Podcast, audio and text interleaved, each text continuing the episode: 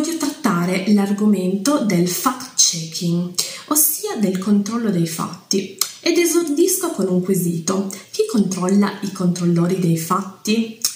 Ecco, sembra molto confortevole che eh, qualcuno si adoperi per comunicarci ciò che è vero e distinguerlo da quello che è falso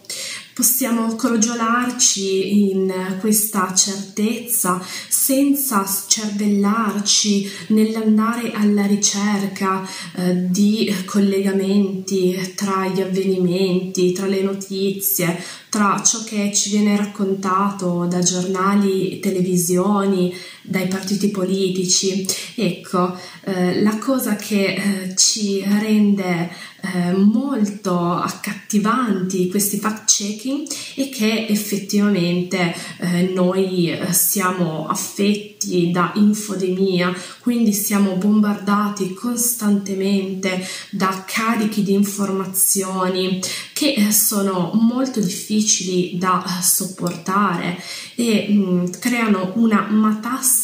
di notizie eh, veramente complicata da districare. Ergo eh, ritrovarci un soggetto che eh, si presenta come affidabile e eh, ci ehm, propina eh, la ricetta perfetta, ossia ci dice questo è vero oppure quello è falso, non crederci, è davvero eh, molto allettante. Dobbiamo però porre veramente molta attenzione a questo fenomeno che si è sviluppato, soprattutto sul web. Eh, abbiamo infatti ormai eh, quei ban che appaiono ad esempio eh, su Facebook quando clicchiamo su una fotografia oppure eh, su un articolo e ci avverte fai attenzione perché eh, questo che è scritto oppure quanto stai visualizzando in questa fotografia è stato appurato essere falso. Oppure ci rassicurano dicendo stai tranquillo abbiamo verificato ed è tutto vero ecco come dicevo eh, sembra molto rassicurante ma può non esserlo per diverse ragioni. In primis appunto chi controlla i controllori dei fatti eh, chi ci dice che quel soggetto eh, ci sta eh, comunicando la veridicità eh, di quella notizia in modo del tutto disinteressato? Potrebbe invece avere dei secondi fini, potrebbe essere un'operazione pagata da qualcuno per occultare una verità, eh, potrebbe appunto non essere un'informazione, una verifica di informazione eh, fatta in modo caritatevole per aiutare i lettori a uh, capire qualcosa uh, della realtà, ma invece per offuscare la realtà dei fatti. E poi c'è il fatto che Così facendo si verifica quella che io vorrei definire come l'esternalizzazione del discernimento, ossia eh, quell'operazione che dovrebbe avvenire nell'intelletto di ognuno di noi adoperando lo spirito critico per distinguere il vero dal falso,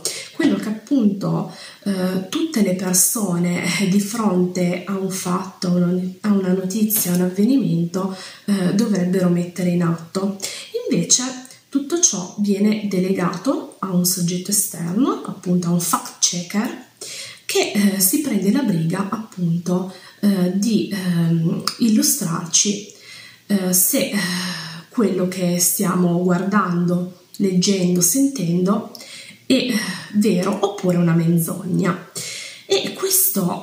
porta a un'atrofizzazione eh, del pensiero critico. Eh, noi non lo esercitiamo e questo muore sempre di più. Ecco, noi ci stiamo proprio lamentando del fatto che ehm, almeno diffusamente lo si fa, eh, che eh, le persone abboccano a qualunque fandonia, sono facilmente truffabili eh, dalla narrazione e specialmente eh, si addita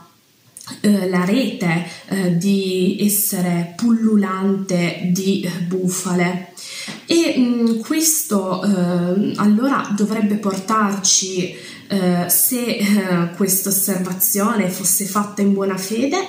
a ehm, scegliere come soluzione una maggiore attenzione all'istruzione eh, in primis eh, dei giovanissimi, dei nostri eh, bambini, eh, per poi allargarsi a tutta la popolazione. Quindi eh, la ricetta dovrebbe essere eh, una maggiore consapevolezza eh, da parte ehm, della popolazione ehm, riguardo alla possibilità di incorrere in notizie false. Eh, quindi sicuramente eh, la scuola eh, dovrebbe giocare un ruolo determinante in eh, questa operazione eh, di maggiore coscienza, fornendo degli strumenti, eh, approfondendo l'analisi del testo, ad esempio, e mh, insegnando uh, come uh, leggere in maniera disincantata senza cadere nei tranelli di titoli sensazionalistici o di uh, notizie montate d'arte. Ecco perché c'è anche da dire questo. Noi a volte ci troviamo di fronte a notizie che sono del tutto mendaci ma eh, c'è anche da dire eh, che eh, quello che è da rilevare eh, sono anche ehm, notizie eh, parziali eh, con due accezioni differenti. la prima mh, mm, parziale, come dire, di parte, quindi una visione di una certa fazione, perché la notizia può essere data in un certo modo, il fatto può essere osservato da più prospettive e una certa fazione politica, eh, una certa mh, dottrina economica potrebbe ved- vedere eh, un accadimento in maniera differente rispetto a un'altra. E quindi parziale eh, con questo significato, ma anche parziale nel senso di un fatto raccontato solo per metà o anche meno e che quindi poi eh, viene rappresentato eh, in maniera eh, non del tutto vera perché se manca un pezzo noi non abbiamo una ricostruzione vera e propria di ciò che è accaduto. Quindi eh, se appunto tutte queste critiche all'andamento ehm, del, della possibilità eh, del lettore, del cittadino di comprendere la realtà fossero del tutto in buona fede, eh, la soluzione che verrebbe proposta sarebbe appunto eh, la diffusione di maggiore consapevolezza. Invece spesso, troppo spesso, eh, il fenomeno delle bufale eh, viene utilizzato per cercare di censurare, di mettere a tacere tutto ciò che non proviene dalle cosiddette fonti ufficiali, che sono i grandi media eh, come la televisione di Stato, o Mediaset o i grandi gruppi editoriali eh, deve essere visto con grandissima diffidenza se non addirittura oscurato. Eh, questo perché ehm, si eh, addita specialmente eh, l'informazione indipendente che eh, si basa sulla rete, ehm, viene appunto questa vista come foriera di menzogne, di notizie false, delle cosiddette fake news. E allora, se ciò avviene, dovremmo riflettere sul fatto che in realtà eh, le eh, bufale eh, fanno molto comodo ai grandi sistemi di informazione perché ehm, sono minacciati ehm, da invece siti indipendenti, eh, che eh, non hanno eh, grandi gruppi editoriali dietro, ehm, con le loro lobby, eh, i loro industriali di riferimento eh, e quindi eh, possono pubblicare notizie che su giornali nazionali di grande importanza non sarebbero mai apparse perché calpesterebbero i piedi di qualcuno che li finanzia.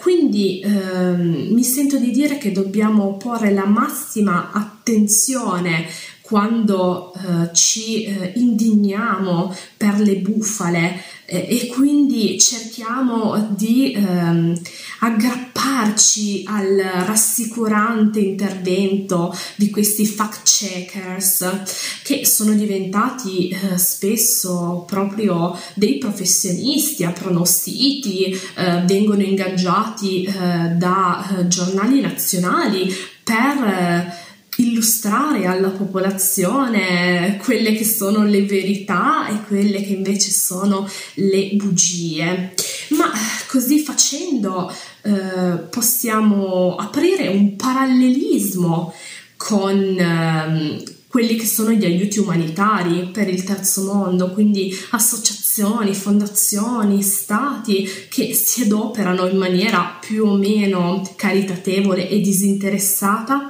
per eh, quelle nazioni disagiate e eh, le foraggiano appunto con eh, aiuti economici eh, oppure ehm, inviando eh, merci ehm, che ehm, lì non si possono recuperare perché ad esempio le industrie non sono abbastanza sviluppate. Ma